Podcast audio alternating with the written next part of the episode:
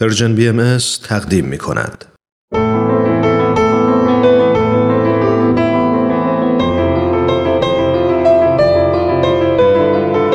پنج کنز، بررسی مختصر اثری شفاهی از حضرت بهاءالله.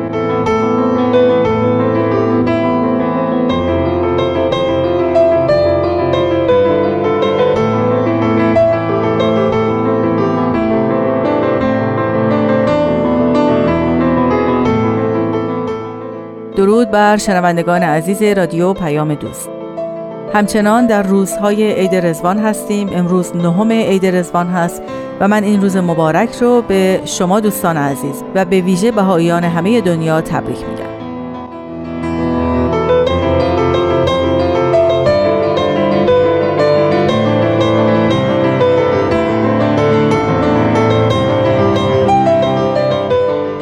در خدمت جناب استاد وحید خرسندی هستیم با دومین برنامه‌ای که یکی از آثار شفاهی حضرت بهاءالله به نام پنج کنز رو بررسی میکنه. استاد خیلی خوش اومدید. خیلی ممنون و متشکرم و عیدتون مبارک. و عید همه مردم عالم مبارک باشه و همیشه انشالله براشون عید و شادی باشه. اول بفرمایید که پنج کنز یعنی چی؟ چرا این لوح اسمش پنج کنزه؟ میدونیم؟ ما شاید صراحتاً ندونیم که به چه جهت این پنج کنزه، ولی ملاحظه بفرمایید که آخرین اثر حضرت باب پیامبر دیانت بابی یک اثر فارسی است به نام پنج شأن. بله. با همین عدد پنج و راجع به این صحبت میکنه که اون چهار نهری که در بهشت قرار بود باشه، حالتها و شؤون و ژانرهای شاید گفت مختلف آیات الهی است که هر کدوم خصوصیت‌های مختلفی رو برای تربیت و ترقی و سرمستی روحانی مردم دارند. درست. و ایشان اضافه می‌فرمایند که کلمات فارسی هم آمده است، چون که در اسلام کلمات فارسی وجود نداشت. آثار آخر حضرت بهاءالله قبل از همین دوره اظهار امر بیشترشون به فارسی است و از جمله کتاب ایقان و همین مطلبی که می‌فرمایید پنج کنز. بله. کنز یعنی گنج. گنج چیزی است که هم پنهان است و هم مراجعه به اون و پیدا کردن اون باعث ثروت و غنا و بی‌نیازی انسان میشه. پس به این معنا این لفظ کنز وقتی تو این گفته میشه یعنی مجموعی از بیانات که هم معنای پنهان باید براش پیدا کرد و دنبال معانی حقیقی اون رفت و هم اگر اونها رو به دست بیاریم ما رو از امور دیگه بی‌نیاز میکنه. درسته. دفعه گذشته گفتیم که این اثر بیانات شفاهی حضرت بهاءالله است که نبیل زرندی مورخ بهایی که چون خودش در اونجا حضور داشته اینها رو جمع‌آوری کرده و به تأیید حضرت بهاءالله رسونده. بنابراین ما این رو یکی از آثار حضرت بهاءالله میدونیم.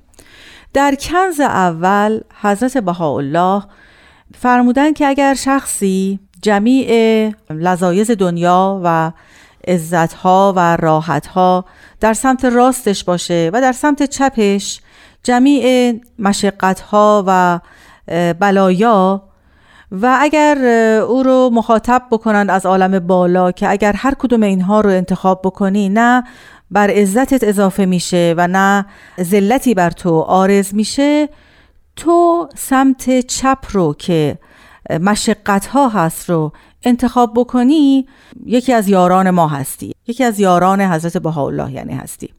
شاید کمی به نظر عجیب بیاد جناب خرسندی.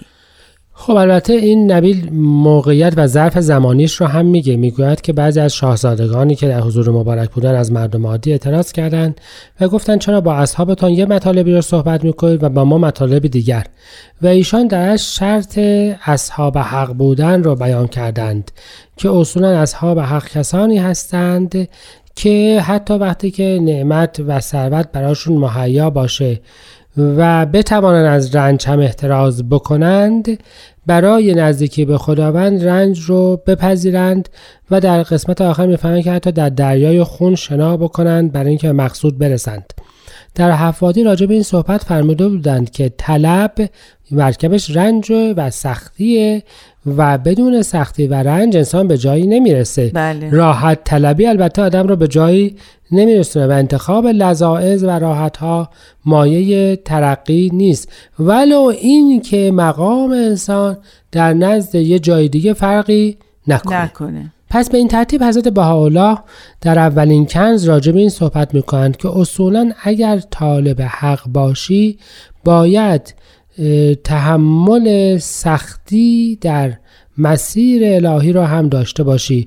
به فرمان مبارک رنج در سبیل الهی نعمت الهی است، بلایی عنایتی.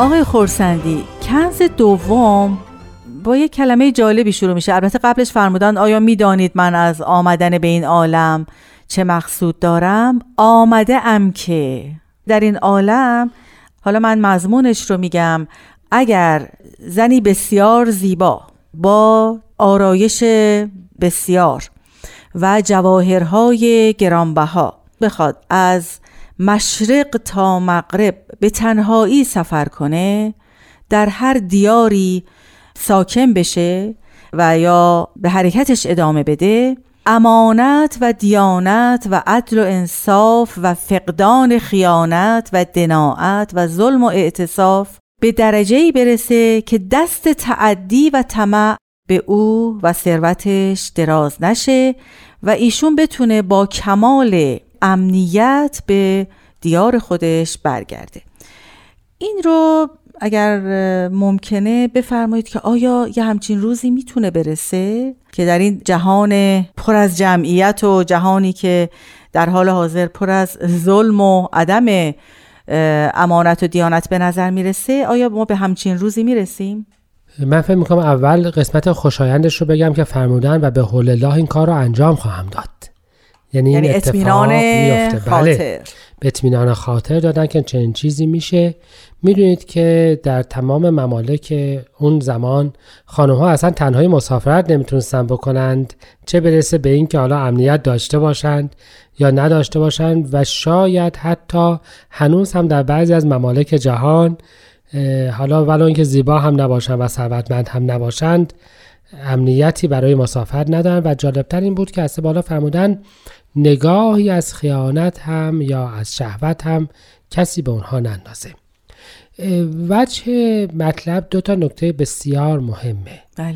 نکته بسیار مهم اول اینجاست که به خلاف تمام دوره قبل از اون که خانم ها قرار بود که برای اینکه این خیانت و ظلم و امثال این قطعی حساب میشد خودشون رو بپوشانند تا مورد مصیبتی واقع نشند، حضرت بهاءالله از تکلیف رو به اون ور انداختند که من میخوام کاری بکنم که اونا با کمال آزادی و آرامش در جامعه باشند، هر جام دلشون میخواد بروند و در این حال هم هیچ اتفاقی براشون نیفته. بار رو دوش قسمتی از جامعه انداختن که تا حالا همیشه بارش اتفاقا رو قسمت روی خانم ها انداخته بود. بله. ولی نکته مهمتر مثالشون از شدت امنیت و اون چیزی که دیانت حقیقی قرار بیاره. دیانت حقیقی قرار هست برای مردم امنیت فکر، وجدان و مال و جان بیاره و امانت. بله بله. فرمان مبارک این هست که با این ترتیب با کمال آرامش و شادی قلب به ذکر الهی مشغول باشه. اگر این نباشه ذکر الهی تنها چیزی نیست که هدف دیانت باشه. به این ترتیب در دومین کنز از 5 کنز حضرت بهاءالله نتیجه نهایی تدین را بیان می‌فرمایند در دورانی که مقارن موقعی بود که اصولا دیانت رو انکار می‌کردند و معتقد بودند که جز مصیبت و رنج و عدم امنیت برای جامعه چیزی به همراه خودش نداره. ما یه تصویر دیگری از دیانت رو داریم و یک قرن و نیم 2 قرن هست که هنوز این تصویر اتفاق نیافتاده. البته اگر اینجور باشه کسی منکر دیانت هم نخواهد.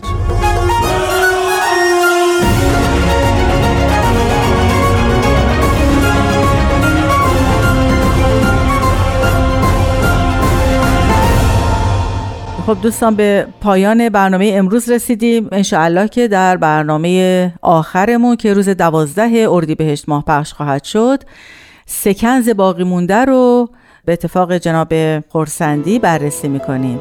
آقای خرسندی خیلی ممنون از حضورتون در برنامه. روز همگی خوش. بدرود.